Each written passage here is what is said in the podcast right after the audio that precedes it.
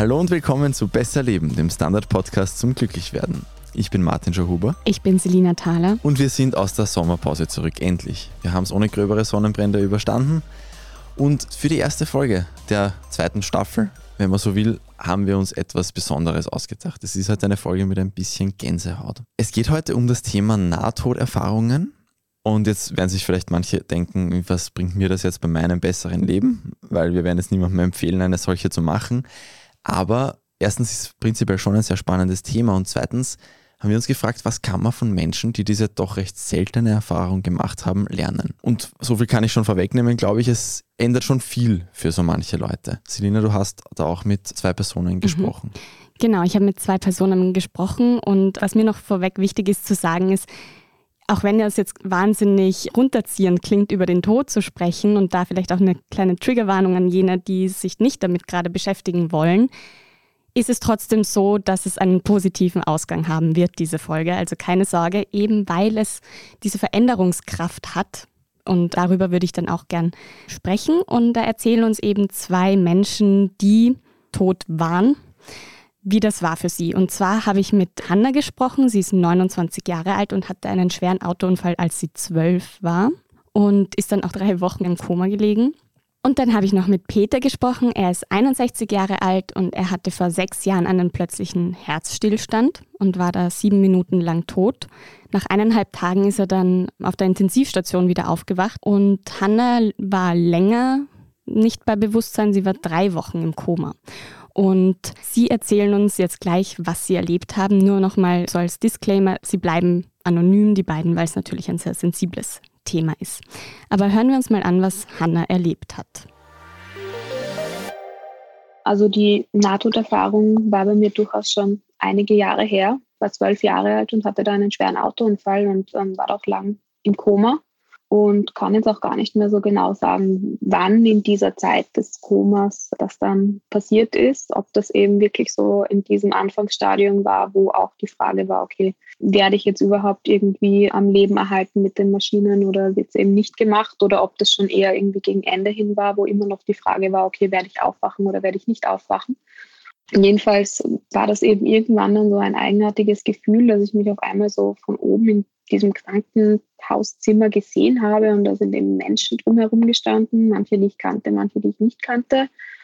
Und die haben da scheinbar irgendwas über mich diskutiert und ich sehe mich da so in diesem Bett mit Schläuchen liegen, was ja auch total absurd ist, weil ich wusste damals ja zu dem Zeitpunkt auch noch gar nicht, dass ich da tatsächlich so mit Schläuchen in diesem Bett liege und beobachte das so von oben und habe mich mal zuerst irgendwie gar nicht so ausgekannt. Und dann bin ich so irgendwie weiter nach hinten, nach oben gezogen worden. Und dann hat irgendwie so ein kleiner Film so gestartet mit so Erinnerungen, die bis zum zwölften Jahr so passiert sind, so einschneidend, positiv als auch negativ. Und dann bin ich da so weiter nach oben gezogen worden. Das hat sich fast so angefühlt, so wie durch so eine, also jetzt nicht eng Röhre, aber eben so eine Schleuse nach oben. Und dann bin ich da irgendwie in so einem weißen, leeren Raum, der recht grell und recht hell war, irgendwie gelandet. Und da sind vor mir dann so eine Masse von Menschen gestanden und ich kannte keinen davon, also wusste nicht, wer das überhaupt ist. Also es waren alles irgendwie nur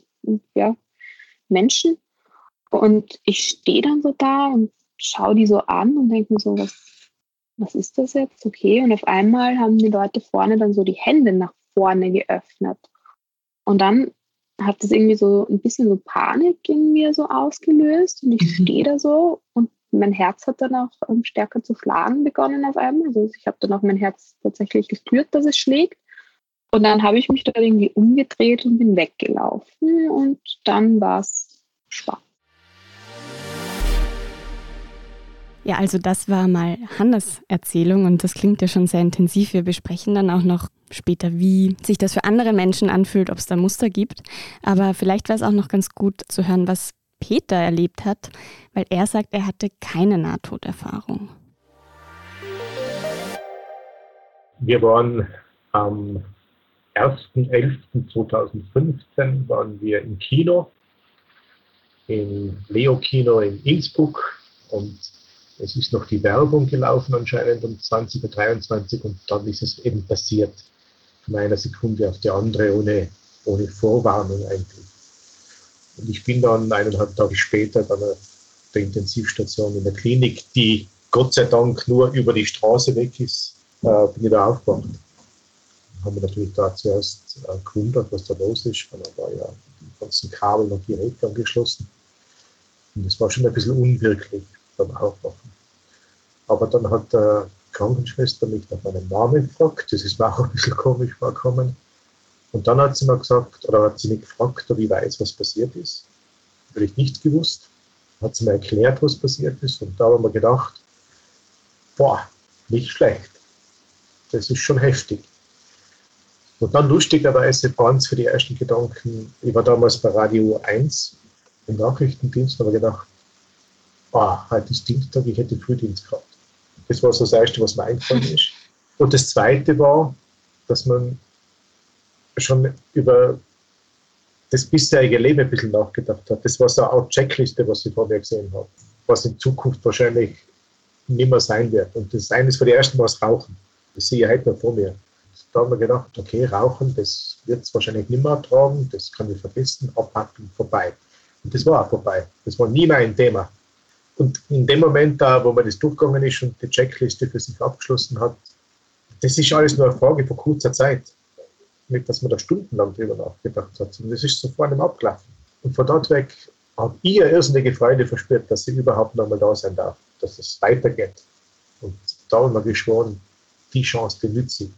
Das war der Entschluss dafür, dass man also sehr, sehr vieles ändert. Das waren jetzt ja zwei sehr unterschiedliche Erlebnisse, aber beide auf ihre Art eindrücklich, würde ich sagen.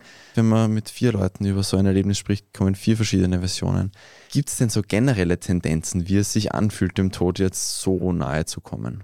Es gibt auf jeden Fall sehr unterschiedliche Erfahrungen und es gibt auch so eine Grayson-Skala, die ist benannt nach einem der bekanntesten Nahtodforscher, Bruce Grayson. Und da sind 32 unterschiedliche Punkte an Erfahrungen aufgelistet. Und wenn man sieben davon quasi abhackeln kann, dann gilt man als Nahtoderfahren. Zum Beispiel steht da drauf, dass sich die Zeitwahrnehmung verzerrt. Manche fühlen einen starken inneren Frieden oder auch eine große Verbundenheit, allumfassende Liebe wird es immer wieder beschrieben. Dann gibt es diese außerkörperlichen Erfahrungen, Out-of-Body-Experience. Und das ist das, was Hannah beschrieben hat. Also, dass sie sich da von oben gesehen hat. Man hat dieses Gefühl, man schwebt über sich selbst oder hört Dinge, die nicht da sind oder sieht Dinge, die man eigentlich gar nicht sehen kann wie sie da mit den Schläuchen beschreibt. Und etwa ein Drittel der Betroffenen erinnert sich an so eine außerkörperliche Erfahrung. Ist das immer was Schönes? Das muss nicht immer was Schönes sein, nein. Also es kann auch sehr beängstigend sein oder beunruhigend und nicht alle Betroffenen kommen gleich gut damit klar. Der Anteil von so negativen Erfahrungen wird auf ca. 5 bis 18 Prozent geschätzt. Man kennt ja einige so Klischees auch, was man da sieht. Was sind da so die häufigsten Möglichkeiten? Mhm. Also dieses Licht am Ende des Tunnels, das ist sehr häufig. Hanna hat das ja auch so ein bisschen als Schleuse beschrieben und dann einen hellen Raum. Das sehen ungefähr ein Viertel der Betroffenen. Ich meine natürlich, das sind immer alles nur Umfragen, die man da ja. zitieren kann. Das ist immer ein bisschen wackelig, das zu erforschen. Dann gibt es dieses Gefühl, dass das Leben wie ein Film an einem vorbeizieht. Andere sehen eben Menschen, die sie kennen oder die vielleicht schon gestorben sind. Ganz oft kommen Großeltern, die einen empfangen sozusagen. Können aber auch unbekannte Menschen sein, mit denen man sich sehr verbunden fühlt oder mystische Wesen. Also so ein bisschen so Traumgestalten aber auch spirituelle Erscheinungen. Also wir kennen das so klassisch so die Todesengel oder der Sensenmann oder solche Begriffe fallen da. Und das kann von der Religion abhängig sein. Also was man quasi gelernt hat, dass es da gäbe, theoretisch, das sieht man dann auch vielleicht. Genau, okay. also das ist so ein bisschen ein Streit, wie stark kulturell das bedingt ist. Wir haben jetzt doch einige Zeit gesucht, auch nach Menschen, die unsere Geschichte erzählen. Das hat sich dann der Instagram-Aufruf als sehr fruchtbar erwiesen, doch. Ja, also auch danke an der Stelle an die Leute, die sich gemeldet haben und die uns auch das Vertrauen geschenkt haben, mit uns zu sprechen. Danke dafür. Ähm, aber endlos viele Menschen gibt es ja offensichtlich nicht, die das erlebt haben. Nona nicht. Gibt es da Schätzungen, wie viele? Ja, es gibt Schätzungen. Also eine der jüngsten Schätzungen von 2019, also eine Studie, die da durchgeführt wurde von der Uni Kopenhagen mit 1000 Menschen aus 35 Ländern. Das war eine Befragung. Und von diesen 1000 Menschen hatten ungefähr 10 Prozent bereits eine Nahtoderfahrung. Peter hat ja gesagt, er hatte keine oder er kann sich zumindest nicht daran erinnern. Bei einer Studie, die Herzstillstand-Überlebende untersucht hat, hat ungefähr die Hälfte angegeben, keine bewussten Erinnerungen an diese Zeit, als sie eben nicht da waren, zu haben. Das heißt, man muss das nicht zwingend haben. Was aber mir noch wichtig ist, bevor wir da in das Wissenschaftliche abtauchen, die Forschung ist ja noch ziemlich am Anfang. Das meiste ist noch ungeklärt und ich kann da jetzt wirklich keine endgültigen Antworten geben. Also man beschäftigt sich circa seit den 70er Jahren wissenschaftlich mit Nahtoderfahrungen. Der Philosoph und Psychiater Richard Moody gilt da als Vorreiter. Aber man hat sich schon in der Antike sogar mit Nahtoderfahrungen beschäftigt. Das ist also etwas, eine Frage, die Menschen schon sehr lange begleitet, weil klar, man vermutet dahinter ja auch eine Antwort darauf, ob es ein Leben nach dem Leben gibt. Diese Frage können wir natürlich nicht beantworten. Auch wissenschaftlich ist sie noch nicht zu beantworten. Es sind ja der Besser Leben und nicht der Besser Sterben Podcast oder Besser Weiterleben Podcast. Genau. Wie schon angesprochen, auch die Methoden sind sehr wackelig, weil wie soll man denn das jetzt wirklich überprüfen, dass jemand eine Nahtoderfahrung hat? Die sind eben sehr unterschiedlich. Du kannst nur ein Sample erstellen, indem du abfragst, hattest du das oder hattest du das nicht. Es gibt jetzt aber auch immer mehr Studien, die aufkommen, die eben damit experimentieren, Menschen in nahtotähnliche Zustände zu versetzen und dann zum Beispiel Hirnaktivitäten zu messen. Weil de facto ja wahrscheinlich Leute, die jetzt eine Nahtoderfahrung machen, das ist ja auch oft nach was Plötzlichem, nach einem Unfall, eben nach einem Herzstillstand, die sind ja meistens nicht ans EEG angeschlossen in dem Moment, wo das passiert. Genau, außer sie sind halt dann im Krankenhaus und man weiß auch nicht genau, wann der Zeitpunkt ist, wo das passiert. Genau, und das wird ja dann wahrscheinlich auch für Menschen, die dann aufwachen, ein bisschen schwer teilweise festzumachen sein, mhm. wann das genau war, wenn sie doch längere Zeit vielleicht im Koma waren. Mhm. Was sich da abspielt, das klingt alles sehr außergewöhnlich, sage ich mal. Gibt es da Erklärungsansätze, was sich da im Körper überhaupt tut, um solche Wahrnehmungen zu verursachen? Ja, also wirklich genau sagen, was da passiert, kann man noch nicht, aber es gibt viele Hypothesen, was da passieren könnte. Die sind auch innerhalb der Forschungscommunity recht umstritten, so wie ich das überblicken kann. Aber im Prinzip gibt es zwei Lager an Forschenden. Einmal so die, die so eine spirituellere Richtung einschlagen. Das sind auch so diese Urväter der Nahtodforschung so ein bisschen diese parapsychologische Ebene, die halt sagen, ja, aber wenn da das Hirn eigentlich nicht mehr lebt, aber man trotzdem noch etwas wahrnimmt, wo ist dann das Bewusstsein? Ist das an einen Körper gebunden oder nicht? Hm? Und dann gibt es die anderen, die das eher technischer angehen und sagen, nein, wenn das Hirn keine Aktivität hat, dann gibt es auch kein Bewusstsein mehr, so wie ein Stecker, den man zieht. Und das definiert auch so ein bisschen diese Forschung, die da drin steckt. Und um es jetzt mal zu definieren, auch wenn es nicht diese eine Definition gibt, Nahtoderfahrungen sind bewusste Wahrnehmungserfahrungen, Grenzerfahrungen. Das können emotionale Erfahrungen sein, die können selbstbezogen sein, spirituell oder mystisch. Und sie treten eben bei Personen in einer lebensbedrohlichen Situation, eben wenn man kurz davor steht zu sterben oder nicht, auf. Das kann eben ein Herzinfarkt sein oder ein Schädelhirntrauma, da ist das relativ häufig, auch Herzstillstand. Das muss aber nicht immer so eine krasse lebensbedrohliche Situation sein. Das kann auch ein schwerer psychischer Schock sein oder ganz was anderes, nämlich wenn man richtig gut meditieren kann. Dann kann man sich nämlich auch so von außen mhm. sehen.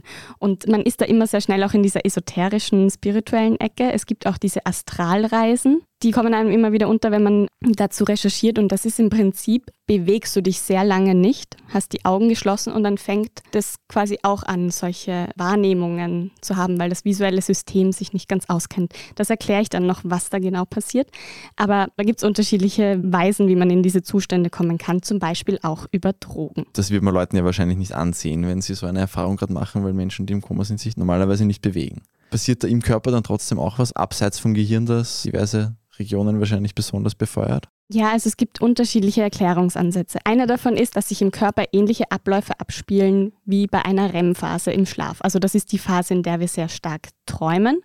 Und bei dieser Studie über Kopenhagen, wo da diese 10% Nahtoderfahrenen rausgekommen sind, wurden die Probanden nicht nur nach diesen Erfahrungen gefragt, sondern auch, ob sie zum Beispiel beim Einschlafen oder beim Aufwachen schon mal so Dinge gesehen oder gehört haben, die nicht da waren. Vielleicht kennst du das, wenn man so kurz vorm Aufwachen ist und dann schleichen sich plötzlich reale Dinge in die Traumwelt ein oder die Traumwelt in die reale Welt und du verknüpfst das so und kannst es nicht mehr trennen, aber es fühlt sich alles sehr real an. Mir passiert das Gott sei Dank sehr selten. Ich finde es dann immer sehr irritierend, wenn es passiert, aber kaum glücklicherweise. Mhm. Und so ein Zwischenzustand zwischen Bewusstsein und Unbewusstsein mhm. oder Wach- und Schlafzustand, Traumzustand, so ähnlich dürfte das auch bei dieser Nahtoderfahrung sein. Bei Schlafparalyse ist es auch sehr ähnlich und auch bei Menschen, die in Ohnmacht fallen. Also es gab da auch Studien, die Leute so hyperventilieren haben lassen und dann ähm, beschrieben haben, was sie gesehen haben. Die sehen auch solche Tunnels zum Beispiel. Gibt es da noch andere Ansätze, wie man sich das erklären könnte? Ja, also manche denken, dass es irgendwo mit dem Sauerstoffverlust im Gehirn zu tun hat. Dann gibt es wiederum Hypothesen, dass der Blutdruckabfall da ausschlaggebend ist. Also dass je geringer die Hirnaktivität dass das dann irgendwann nochmal so ein Aufbäumen ist in dies so ungefähr drei Minuten und in diesen drei Minuten entscheidet sich quasi, hält, also schafft es der Mensch oder schafft es der Mensch nicht. Und dann haben sie auch noch herausgefunden, dass es wohl so Gehirnareale gibt, das haben sie bei Epilepsiepatienten untersucht, die eben dafür zuständig sind, dass wir uns in unserem Körper wahrnehmen. Wenn man das ausschaltet, dann hast du diese Out-of-Body-Experiences, heißt es eben. Aber wie gesagt, da ist alles noch sehr unerforscht. Es muss nicht immer zwingend mit dem Tod zusammenhängen. Es kann eben auch durch eine Meditation oder auch durch Hypnose erfahren werden. Also das sieht man zum Beispiel auch, dass Leute, die eine Nahtoderfahrung hatten und diese mit Hypnose wieder in Erinnerung rufen können und sich das fast gleich anfühlt. Also da gibt es noch sehr viel Aufholbedarf in der Wissenschaft, wie man das erklären kann. Also jede Nahtoderfahrung ist eine Grenzerfahrung, aber nicht jede Grenzerfahrung ist eine Nahtoderfahrung. Ganz genau. Gut, wir gehen jetzt in die Werbepause, ganz ohne Traum und sonstige Erfahrungen. Und wenn wir zurück sind, dann geht es vor allem darum, was das für Menschen, die so etwas erleben, verändert nachhaltig. Und ich glaube, da haben die auch Hanna und Peter viel spannende Sachen dazu erzählt. Guten Tag, mein Name ist Oskar Bonner. Ich habe den Standard gegründet, weil es damals einfach keine unabhängige liberale Qualitätszeitung gab. Guten Tag, mein Name ist Anna Haber und ich lese den Standard, weil er genau das noch immer ist. Und das ist heute so wichtig wie damals. Der Standard, der Haltung gewidmet. Selina, was verändert es jetzt in dem Leben von Menschen, die so etwas erlebt haben? Es wird immer von einer sehr stark verändernden Kraft berichtet, also psychologische Veränderungen, dass Leute zum Beispiel jetzt ein empathischer sind, hilfsbereiter, sich weniger jetzt um irgendwas Materielles wie Status oder Reichtum kümmern, sondern mehr um ihre Mitmenschen. Und es gibt auch Leute, die sich dann einen neuen Job zum Beispiel suchen, weil sie merken, sie sind eigentlich seit Jahren unzufrieden oder sie lassen sich endlich scheiden. Es gibt auch, wird auch immer wieder berichtet, eine größere Verbundenheit mit der Natur und auch eine verstärkte Suche nach dem Lebenssinn, eine gesteigerte Lebensfreude und eine verminderte Angst vor dem Tod. Das können Folgen sein. Und auch bei Peter, der sich ja gar nicht daran erinnern kann, hat der Herzstillstand was mit ihm gemacht. Ich habe überhaupt keine schlechten Erinnerungen an alles. Gar nicht. Wenn ich heute an der Klinik vorbeigehe, gehe ich mit einem guten Gefühl vorbei. Weil das war der Beginn von einem Neuanfang. Für mich ist mein Leben eingeteilt in Vorher und Nachher. Das ist ganz unbewusst macht man das. Ich war ein Bewegungsmuffel zum Beispiel. Mein einziger Sport war der Sportsonntag am, am Sonntagnachmittag, der Sportsonntag, äh, auf der Couch und da bin ich eingeschlafen nach einer Stunde. Das wird auch ein Grund gewesen sein, warum es schlussendlich passiert ist. War Übergewicht. Habe mich wahrscheinlich auch falsch und schlampig ernährt, so wie viele andere. Allein. Aber das hat sich vollkommen geändert. Und von der Tag wollte ich immer ins Raus mich bewegen. Seitdem gehe laufen jeden zweiten Tag und, und bewegen und schaue, dass ich mich halbwegs gesund ernähre. Es ist also vollkommen anders, als es vorher war. Ich bin auch wesentlich entspannter und ruhiger. Ich habe mich dann entschlossen, endlich das beruflich zu machen, was ich immer machen hätte wollen oder hätte sollen. Oh. Und obwohl der Schauspielberuf ein Beruf ist, wo man nie weiß, wann man wieder was zu arbeiten hat und, und was verdient als Freischaffender. Und jetzt in der Corona-Zeit noch mehr dazu war ich noch nie so entspannt und, und ruhig, als ich es seitdem bin. Das bringt mir nichts mehr aus der Ruhe. Ja, äh, für mich, für mich persönlich ist das, was passiert ist, das Beste, was mir jemals passieren hat können, jetzt im Nachhinein, weil es ein Startschuss für, für mich für ein komplett neues Leben war.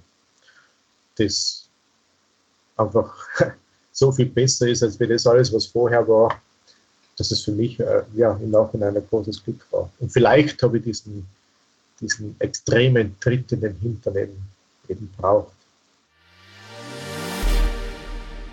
Also bei ihm, finde ich, hört man schon sehr raus, dass er für sich halt gemerkt hat, ich muss was ändern, weil so geht es nicht weiter. Und das ist sehr aufs Individuum bezogen. Hannah, vielleicht auch, weil sie deutlich jünger war, hatte eine andere Erkenntnis daraus.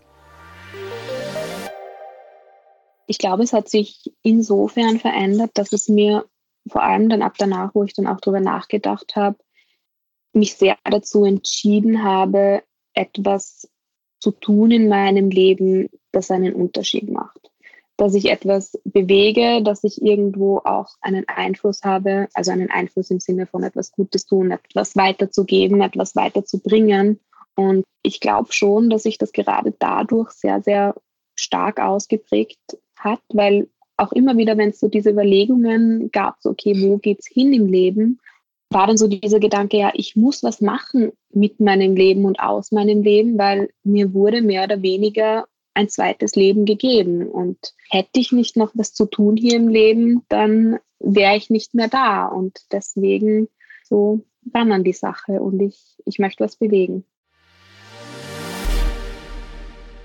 Ich finde das ja bei der Hanna sehr eindrucksvoll, weil also vielleicht auch für die Hörerinnen und Hörer, die das nicht mehr im Kopf haben, die war zwölf Jahre damals. Und mhm mit zwölf macht sich jetzt nicht jeder so groß Gedanken über sein Leben wahrscheinlich. Ja, sie hat aber auch gesagt, dass sie wirklich fast zwei Jahre gebraucht hat, bis sie sich überhaupt damit beschäftigen konnte.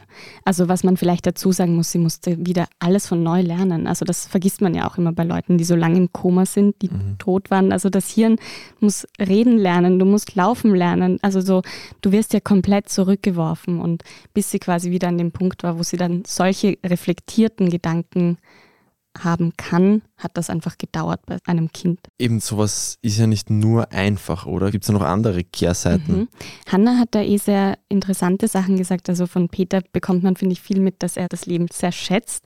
Und bei ihr gab es eben auch Kehrseiten. Hören wir uns die mal an. Als ich so über diese eine Erfahrung danach gedacht habe, war es schon so, bin scheinbar nicht die Einzige, die so eine Erfahrung gemacht hat. Das heißt, okay, das ist vielleicht schon eher mal so ein Punkt, der recht nahe am Tod ist, deswegen ja auch Nahtoderfahrung. Und wenn ich dann so nachgedacht habe, was eigentlich wirklich bei diesem Unfall passiert ist und wie knapp ich da mit dem Leben davon gekommen bin, sozusagen. Und vor allem, wie sich mein Hirn auch wieder regeneriert hat, dann habe ich mir schon immer wieder so gedacht, so, puh, das ist eigentlich unmöglich. Ich weiß bis heute nicht, wie es möglich ist, aber da war ich dann schon oft sehr, sehr froh, dass es alles so ist. Und gleichzeitig hat es aber manchmal sehr, sehr viel Wut in mir ausgelöst, weil das Ganze ja nicht durch mein Verschulden passiert ist. Man versucht auf der einen Seite schon, das Leben auch mehr auszukosten und auf der anderen Seite, das hat aber ganz, ganz sicher mit meiner Persönlichkeit zu tun, entsteht da auch so ein gewisser Druck, das Leben gut zu machen und alles im Leben perfekt zu machen und auszukosten, was jetzt auch nicht unbedingt so gut ist.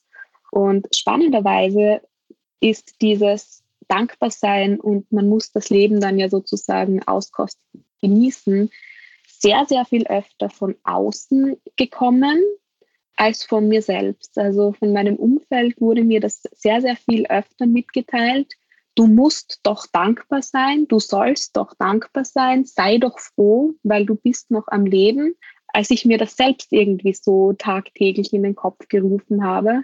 Und da war ich dann schon oft ein bisschen perplex und habe mir gedacht, ja, okay, ähm, natürlich bin ich dankbar und froh, dass ich noch am Leben bin. Aber diese Aussagen klingen gerade alle so, als wäre das jetzt meine Schuld und als würde ich jetzt sozusagen aktiv dafür mehr als andere Menschen etwas tun müssen und dankbarer sein, um mein Leben zu leben. Ich denke mir da, eigentlich sollte jeder froh sein, dass er noch am Leben ist. Also wir sind sicher alle schon einige Male relativ knapp dem Tod entkommen, ohne es wahrscheinlich mitzukriegen jeder, jeder, die das noch hören kann, hatte noch keine tödliche Krankheit. Und das kann auch jeden treffen. Also ich meine, das muss man ja nicht Leuten sagen, die eine Nahtoderfahrung hatten, das kann sich jeder eigentlich jeden Tag selber sagen. dass er eher dankbar sein sollte dafür, dass er noch am Leben ist. Was ich da an diesem Gedanken trotzdem spannend finde, ja, man sagt ja auch immer wieder so, lebe jeden Tag, als wäre es dein letzter und so weiter. Das klingt immer so nach Kalenderspruch und ich glaube, da ist schon was dran, dass man es einfach auskosten muss, weil man vielleicht weiß, okay, es kann jeden Tag vorbei sein. Allerdings finde ich auch diesen Gedanken total in Ordnung zu sagen, es setzt einen aber auch total unter Druck, dankbar sein zu müssen und jeden Tag dieses Leben super toll auszuleben. Natürlich, wenn es einem die Leute ständig mhm. sagen. Ich glaube, der logische Mittelweg wäre eher einfach das Ganze schätzen und wirklich was daraus machen aus der Zeit, die man hat, aber eben nicht sich jeden Tag stressen, dass man immer genau das Richtige tun muss.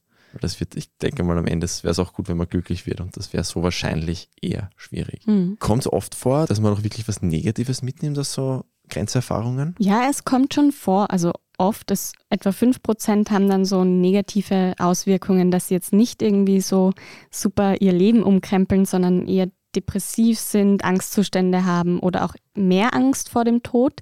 Es kann auch zu so posttraumatischen Belastungsstörungen führen oder manche haben dann auch Schuldgefühle, dass sie jetzt noch leben dürfen und so weiter. Also da, das kann natürlich auch in die ganz andere Richtung gehen. Okay, aber also die überwiegende Mehrheit erlebt das dann ja schon auch als was Positives und wir haben ja auch vorher von Peter auch schon gehört, dass er einfach mehr schätzt, was er jetzt hat und auch von der Hanna.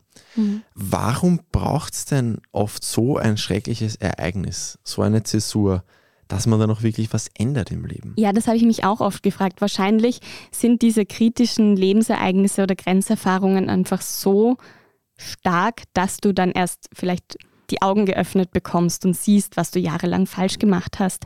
Oder manche setzen sich wegen dieser Erfahrung, die sie auch so intensiv und hyperreal eigentlich beschreiben, erst mit sich selbst auseinander und merken erst, was sie eben falsch gemacht haben, was sie gerne ändern würden und so. Ich muss mich da jetzt fast ein Jahr zurückerinnern an unsere mhm. vierte Folge, wo es um Gewohnheiten ging und wir haben ja auch damals recherchiert, dass eben Gewohnheiten sehr, sehr, sehr schwierig zu ändern sind. Vor allem, wenn man es nicht optimal angeht. Und natürlich, wir haben alle unsere Automatismen, die eigentlich unterm Strich sehr, sehr wenig zu einem guten Leben beitragen, aber die wir trotzdem aufrechterhalten.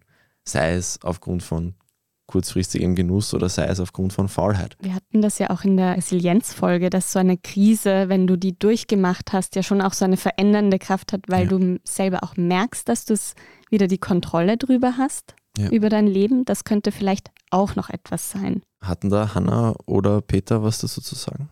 Ja, also Peter hat sich auf jeden Fall Gedanken gemacht, warum es für ihn gerade diese Zäsur gebraucht hat. Weil man es, glaube ich, verlernt hat, dass man auf die Alarmsignale, die der Körper gibt, hören kann. Das spürt man natürlich nach so einem Ereignis auch sehr, sehr gut. Ich brauche halt meine, meine Pausen. Bei MS-Patienten heißt es Fatigue, das ist so eine gewisse, ganz, ganz tiefe, schwere Müdigkeit, die kann man nicht beschreiben, da geht dann nichts mehr. Das habe ich mhm. auch hin und wieder. Die überfällt einem einfach so. Aber okay, dann bleibe ich halt einmal einen Tag liegen, schlafe mal den ganzen Tag und dann passt es wieder. Auch nichts Schlimmes. Aber diese, so die Alarmsignale, die übergeht man, wie du gesagt hast, oder man spürt sie einfach nicht mehr. Man hat verlernt, drauf zu hören. Alarmsignale hat es im Nachhinein viele gegeben. Ich habe ja schon zwei Jahre vorher, vor dem Herzstillstand wahrscheinlich oder hundertprozentig, das haben sie gesagt, sieht man ja, einen stillen Infarkt gehabt. Mhm. Ich habe mir damals gedacht, mhm. das war eine Grippe. Die Symptome okay. so ähnlich waren, oder? Das weiß ich noch, ich habe was schwer mit Schnaufen dann getan, aber das habe ich auch gemacht, das ist eine Grippe, dann ist es wieder vergangen, dann war es okay und dann war es auch vergessen. Aber solche Alarmsignale hat es viele gegeben wenn man dem Tod einmal so ins Auge geschaut hat, ändert das dann auch was für den eigenen Zugang zum Sterben oder zum Tod? Ja, ich denke schon. Also es ist ja auch so, dass Tod in der Gesellschaft ein totales Tabuthema ist und auch Nahtoderfahrungen sind ein Tabu, weil viele Leute so ein bisschen auch als Spinner oder Esoteriker oder so abgestempelt werden, wenn sie sowas erzählen. Aber es gibt den Leuten, und das liest man eben immer wieder, so ein gewisses Gefühl, so, es wäre jetzt gar nicht so schlimm, wenn ich sterben würde oder es ist alles in Ordnung so. Und da muss ich keine Angst davor haben. Das hat man schon immer wieder und auch Hannah hat erzählt, dass sie eine andere Sicht auf den Tod bekommen hat. Was ich für mich gemerkt habe, ist, dass ich eine ganz, ganz andere Sicht auf den Tod habe. Viele Menschen haben ja ein sehr, sehr großes Problem damit, dass das Leben endlich ist, dass es zu Ende geht. Und wenn man mit dem Tod konfrontiert ist, löst das oft sehr, sehr viel Angst und Panik in Menschen aus. Bei mir ist es einfach so, ja, es ist der Tod. Er ist jetzt auch für mich nicht unbedingt an ein Alter geknüpft. Dadurch, dass es mir mit zwölf Jahren passiert ist, ist es für mich okay. Es kann früh passieren, es kann spät passieren, es kann jederzeit passieren. Und es ist der Lauf des Lebens. Und ich denke mir dann so, wenn die Zeit für einen Menschen gekommen ist, dann ist sie gekommen. Und irgendwo habe ich dann so diese Sicht entwickelt, dass man selbst vielleicht recht wenig Einfluss oft darauf hat. So grad. Natürlich sollte man auf sich selbst achten, sollte man irgendwie schauen, gesund zu leben und weiß ich nicht was, aber im Endeffekt bringt das dann alles nichts, wenn man dann über die Straße geht und zusammengefahren wird, weil da kann man mhm. noch so gesund leben und noch so sehr auf sich schauen. Wenn da die Zeit gekommen ist, dann ist sie gekommen. Ich finde das generell, also das ist jetzt meine reine Privatmeinung, aber ich diskutiere auch viel mit Menschen, die mir nahestehen. Ich finde es wahnsinnig wichtig, dass man möglichst früh sich damit abfindet, dass man irgendwann sterben wird und dass man lernt, die Angst davor abzulegen, weil es wird halt passieren und es mhm. macht einen nur fertig, wenn man nicht damit zurechtkommt. Und natürlich ist es immer schrecklich, wenn Angehörige sterben oder Menschen, die einem nahestehen. Ja. Aber wenn es einen selber trifft, ich finde es irrsinnig wichtig, dass man damit umgehen kann. Dass einem mhm. klar ist, dass das eben passieren wird irgendwann. Und dass man dann vielleicht auch nicht so streng mit sich ist, weil man sich denkt, das gönne ich mir jetzt nicht oder so. Also nicht, dass man jetzt eben sich nicht gesund verhält oder so. Das ist natürlich immer wichtig im Leben, aber trotzdem dass man da nicht so streng ist. Ich finde auch, es widerspricht sich überhaupt nicht zu sagen, es ist okay, wenn das Leben irgendwann vorbei ist, aber ich will es trotzdem möglichst lang und möglichst gut leben. Und da ist halt manches gescheiter als manches andere. Das ist ja immer wie diese Debatte, soll man jemanden, der Krebs hat, weil er zu viel geraucht hat, zum Beispiel dann am Ende die Zigaretten wegnehmen oder lasst man ihn halt einfach weiter rauchen, zum Beispiel, weil das gibt ihm halt was. Also so mhm. macht man es ihm dann noch schwerer, ja. Es war ja auch ein bisschen der Grundgedanke dieser Sendung, dass all diejenigen, die hoffentlich wahrscheinlich keine solche Erfahrung machen werden, gewisse Sachen lernen können, die solche Menschen eben gelernt haben. Was wäre denn das zum Beispiel jetzt noch, außer dass man eben einfach mehr schätzt, dass man überhaupt noch da ist, dass man vielleicht Entscheidungen, die man aufgeschoben hat, trifft und nicht wartet, bis einen dann die Gesundheit daran erinnert, dass Zeit wird. Ja, also es gibt auf jeden Fall genug Dinge, die wir von den Menschen lernen können. Hören wir uns zum Beispiel mal Peter an. Wenn derjenige wüsste, wie schön, entspannt die Tage sein können oder der Alltag sein kann, dann wäre es nie so weit kommen. Das ist im Prinzip alles, was man sagen kann. Man darf sich einfach nicht so schwer machen man lässt sehr viele Dinge normalerweise an sich heran und die machen ein schlechtes Gefühl. Wie oft, wenn ich so drüber nachdenke, früher habe ich mich von irgendetwas gefürchtet oder gegraust, was vielleicht in zwei, drei Wochen sein wird, vielleicht sein wird. Und dann war es im Endeffekt gar nicht oder es war halb so schlimm. Und dann hat sich die ganze Zeit dazwischen schlecht gemacht. Man hat sich schlecht gefühlt. Das käme heute nicht mehr in Frage. Ja, dann steht halt irgendwo mal etwas an, wo man nicht so gern macht, aber die Zeit dazwischen, die machen wir immer schlecht. Und aufregen kann ich auch nichts mehr. Weil da sage ich mir immer, ich war tot und habe es überlebt. Was will immer Schlimmes passieren? Einfach in dem Moment soll man leben. Man soll ja, man soll sich so fein als möglich machen. Und Probleme, das soll man einfach wegtun. Eines ist auch, das ist seitdem auch sehr, sehr auffällig. Ich spüre sehr, sehr gut, wer mir gut tut und wer nicht. Leute, mit denen man nicht kann, die haben irgendetwas an sich, das was einen Abstand halten lässt. Und heute bin ich soweit, dass ich da lieber, wenn es jetzt ganz schlimm ist, den Raum verlasse. Das tue ich mir nicht mehr an. Wie man merkt, da gibt es ja unterschiedliche Dinge, die man lernen kann. Ich glaube, dass man sich das Leben nicht so schwer machen sollte mit irgendwelchen Was wäre wenn Gedanken, ist, glaube ich, ein sehr guter Tipp, den jeder für sich mitnehmen kann und jede. Aber auch eben zu schauen, wer tut mir gut und wer tut mir nicht gut und mit wem verbringe ich die Zeit in meinem Leben, wie will ich das gestalten. Und ähm, Hannah hat zum Beispiel auch gesagt, sie würde ihrem früheren ich, auch wenn das natürlich jetzt im Vergleich zu einer Zwölfjährigen und einem Mit-50er, das sind natürlich ganz andere Lebenserfahrungen, aber sie hat gemeint, sie würde sagen, du bist okay, so wie du bist und mach dir keine Gedanken drüber, was andere über dich denken und sei so, wie du bist. Und das ist eigentlich auch ein immer guter Ratschlag.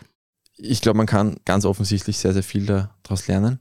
Und wir hoffen, dass vielleicht doch dem einen oder anderen Menschen jetzt so eine Zäsur erspart bleibt, weil er jetzt draufkommt, eigentlich, vielleicht ist ein Bus knapp an mir vorbeigefahren, ohne dass ich es mitbekommen habe. Und vielleicht kann ich jetzt doch die Sachen ändern, wo ich eigentlich eh schon längst wüsste, dass ich sie ändern sollte. Zum Beispiel einen Helm anziehen, wenn man Radl fährt.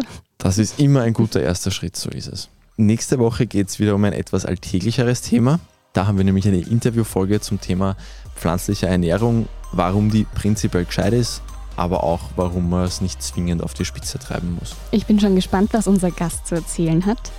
Und damit ihr diese Folge nicht verpasst und auch alle weiteren, abonniert uns gerne auf Apple Podcasts, auf Spotify und überall sonst, wo es Podcasts gibt. Und wer uns werbefrei hören möchte und vielleicht noch ein bisschen extra unterstützen will, kann das jetzt auf Apple Podcasts Premium. Da kann man uns quasi gesondert abonnieren, sowie auch den Schwestern-Podcast-Thema des Tages vom Standard. Und dann kriegt man unsere Folgen auch am selben Tag und werbefrei reingespielt. Und wenn ihr noch Feedback habt, Themenanregungen oder sonst etwas auf dem Herzen liegen, dann könnt ihr uns selbstverständlich gerne schreiben an besserleben.derstandard.at, zusammengeschrieben besserleben.derstandard.at. Und ganz besonders hilft natürlich weitersagen. Und bewerten. Fünf Sterne am besten. Das war Besser Leben, der Standard-Podcast zum Glücklichwerden. Papa. Und bis nächste Woche.